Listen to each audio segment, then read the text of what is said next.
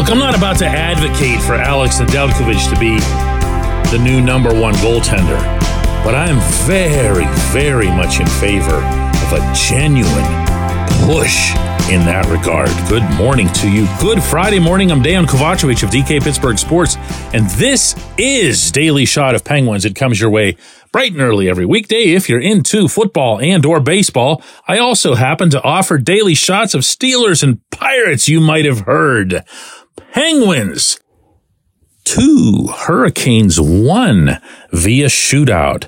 Sidney Crosby scoring the lone goal for the home team in regulation and then scoring the lone goal of either team in the shootout. That's going to get you number one star, oh, 87 times out of 88 and deservingly so. But Nedeljkovic, starting his second game in a row, that's the first time that's happened since he's been here, stopped 23 out of 24 shots to make sure that the game got that far. Now, for the fullest and fairest context, he wasn't necessarily forced to be great. Carolina has a tendency, as I'm sure you know, to just fire the puck from everywhere. And from there, they try to take advantage of the havoc or the tips and the rebounds. They've been playing the same style of hockey through multiple head coaches over multiple years. It's just who they are. But not every goaltender can handle it. In fact, when it comes to the Penguins, no goaltender's been able to handle it for quite some time because they'd had a five game losing streak to Carolina, 0-3 and 2 to be specific, in which they'd scored only 10 goals and really weren't even competitive in most of those games. The Hurricanes would just come at you, swarm you, put 40, 45 shots up. The game's over. Your head's still spinning and you're skating off the rink going, what the heck was that? Well, give Mike Sullivan some credit for a guy who is known, and I think fairly so. This is a fair criticism of him for being really inflexible on a lot of fronts. He stepped out of it a little bit here, out of that box, because the truth is Tristan Jarry hasn't played badly. I mean, the Toronto game was a Toronto game for everybody. 13 odd man breaks, you can pretty much throw that one right out. So he had to make a decision here. Hey, who's the best guy to win this game for me? Who is the best guy to set the tone that I want against this particular opponent. That was going to involve two different elements, I believe. One was that the Penguins were going to have to defend as if they were legitimately humbled by that team, by the Hurricanes. And they have been for a while. I think I mentioned to you guys, oh, it was about a month or so ago that even a passing reference to how often the Hurricanes and or Devils have beaten the Penguins lately gets you a pretty nasty look in that locker room, including from some of the main guys. They don't like to hear it. It really bothers them because here are these young, fast teams. And, you know, when you're a professional athlete who's accomplished a lot, you got some pride. You don't want to hear about how somebody's flying around squirt bugging you and making you look bad. So they had to defend. And they did defend. They defended hard. They defended consistently and they defended through all four forward lines and all three defensive pairings. This was what Sullivan had to say about that afterward.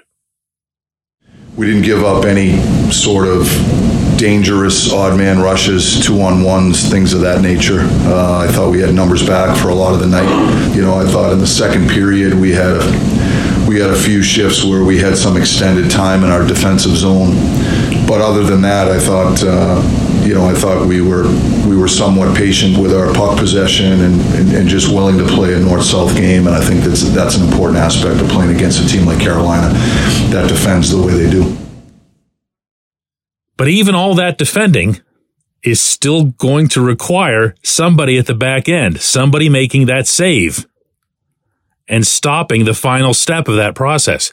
That was Nedeljkovic. And a big part of the reason that he was able to succeed the way he did last night is that, I mean, he played with those guys. He knows their style. He knows who they are individually, but he also knows who they are collectively and what they try to achieve. And he was not going to have his head spinning over it. Instead, this was his reaction after the game. It's fun. It's, it's fun playing those guys. They're a good team. They play hard. They put a lot of bucks on that. They make they don't make it easy on you. Um, you know, they're a hardworking team, and uh, you know I thought we did a great job matching their intensity. Dude had fun. My fellow Serb enjoying the warfare. I love it. I love it. And the the credit here of course, goes to the players. The players are the ones that went out there and got it done. I just like to see in general, and I don't know if it's coming from, you know, somewhere else on the coaching staff or Sullivan himself or even Kyle Dubas over his head. I don't care where it's coming from. I care that it's happening. I care that you're seeing different players get opportunities where it wasn't the case even as recently as this past spring. I care that you're seeing different approaches taken, different strategies taken, a different mindset toward how you deal with players who perceive themselves as being above change. And yeah, I'm kind of partially talking about Jarry there. Because when you sign a contract like the one that Jarry signed this past offseason, you're going to be justified in feeling like you're the guy. It's your net. And, you know, there will be a backup or two. And if Nedeljkovic has a great game, that's awesome for me. It gives me a break. If Magnus Hellberg comes up and shuts out the Kings in Los Angeles, so much the better. But I'm, I'm still that guy. But it's totally different when you watch the backup get a couple games in a row, even when you've played relatively well. The Penguins have the number two goaltending tandem in the National Hockey League, if you go by save percentage. And between these two guys, Nedeljkovic has been just a hair better than Jarry, although Jarry's seen more action.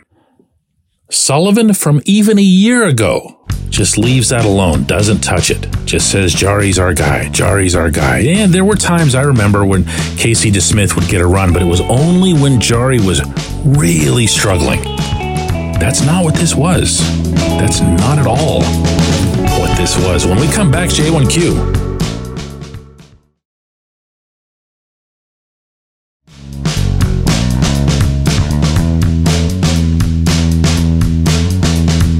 Today's J1Q comes from Doug, who says DK, regardless of how well the Penguins played against the Hurricanes, what do they need to do on a consistent basis to have success against that team and the Devils, considering the makeup of the Penguins as they are now? Doug, I would lump in a couple other teams, and not all of them are equally threatening, so hear me out. I've mentioned the Hurricanes and the Devils as you just did. I would also throw into that group the Maple Leafs. Really bad matchup for the Penguins for the same reason. The Penguins can smoke the Maple Leafs, but they've got to play the game the right way. And I'm not even just saying that in the Sullivan cliched sense. I'll explain why in a moment. Another team I'd throw into it, the Senators. The Senators aren't as deep up front as those other teams, but they have just enough Tim Stützles to throw you off your game. They have just enough of those kids to do that. The Sabres, who scored nine goals against the Maple Leafs last night, are also capable of that. But the Sabres, for some insane reason, they just, they lose their minds when they see the Penguins. They just think they can just go for a free skate and things will just magically happen for them. The Sabres been doing that since Lindy Ruff was there. Not sure why. Not sure what it is in their system, but they just go haywire when facing the Penguins. And I suppose we could see a time in the near future where the Blue Jackets would become that team. They are the NHL's youngest team, and they do have uh, some guys, kids, who are already starting to step up. But wow, you want to talk about a franchise that loses its collective gourd whenever they're facing the Penguins. Man, I mean, that, that goes from the front office on down in Columbus. What I've liked about the Penguins' approach when they've been at their absolute strongest this season is when they look across the rink in warmups and say, wow, that team can hurt us. At the moment, the Penguins only seem to do that when that opponent is an older one. Like, for example, the Kings. They see the Kings and they see, all right, well, they've got these younger guys who are, are talented and everything, but you're still looking at Anze Kopitar and Drew Doughty over there. So you have this sense of, wow, there, there, there's, there's somebody that can hurt us. The Rangers are another one. Actually, the Rangers are probably the best example in the entire conference. Because even if the Rangers will get some kind of good performance from one of their younger guys, whether it's up front or Adam Fox on the back end, the players that they're always thinking have the best chance to do damage are the players who do the damage. It's Chris Kreider. It's Mika Zibanejad. And so they will defend. It feels to me, and I apologize in advance if all of this sounds too abstract for you, but just a thought that I'm sharing. It feels to me like the Penguins will look at one of these kitty teams and say, you know what? I'm going to show that 21 year old over there that I can skate just like him. And I can do this and that just like those kids do together. And that's how the Maple Leafs get 13 odd man rushes and score seven goals and you end up with zero. That's how you lose five in a row to the Hurricanes. That's how you lose a bunch to the Devils. As such, I see that game that the Penguins played last night, even if they had lost it in overtime or the shootout and had blown the extra point and would have still had annoying people like me in the locker room asking them what it's like to just keep losing to the Hurricanes. I love the way they competed together and stayed humble. They looked at Andrei Svechnikov. They looked at Teuvo Teravainen and said, you know what? These guys can hurt us. They're younger they're doing some stuff at warp speed that really, especially with the Hurricanes top line, they do it so quickly that it's, it's difficult to even compare to other great lines in the NHL that they stayed within themselves. The Penguins did. They competed within themselves. They were patient. They didn't panic when giving up a fluky goal after Sid had gotten the first one. And I like that. I like that a lot. That is a formula for beating Carolina, New Jersey, Buffalo, Ottawa, Columbus. You know who else I should have thrown in? It would have been Detroit. That's just because I'm so used to ignoring the Red Wings' very existence. But the Red Wings are starting to become a team like that as well. I appreciate the question. I appreciate everyone who listens to Daily Shot of Penguins. And I want to take this opportunity to wish all of you a Merry Christmas. And I mean that. It's the most beautiful time of the year. It's my favorite time of the year. My kids are home. Everything about Christmas makes me think of family first, but hockey second. You're going to have to take my word for that, going back to childhood. And I think a lot of you who would listen to this particular program on a regular basis will know exactly what I'm talking about, having grown up in the city of Pittsburgh. This show will be back on Tuesday.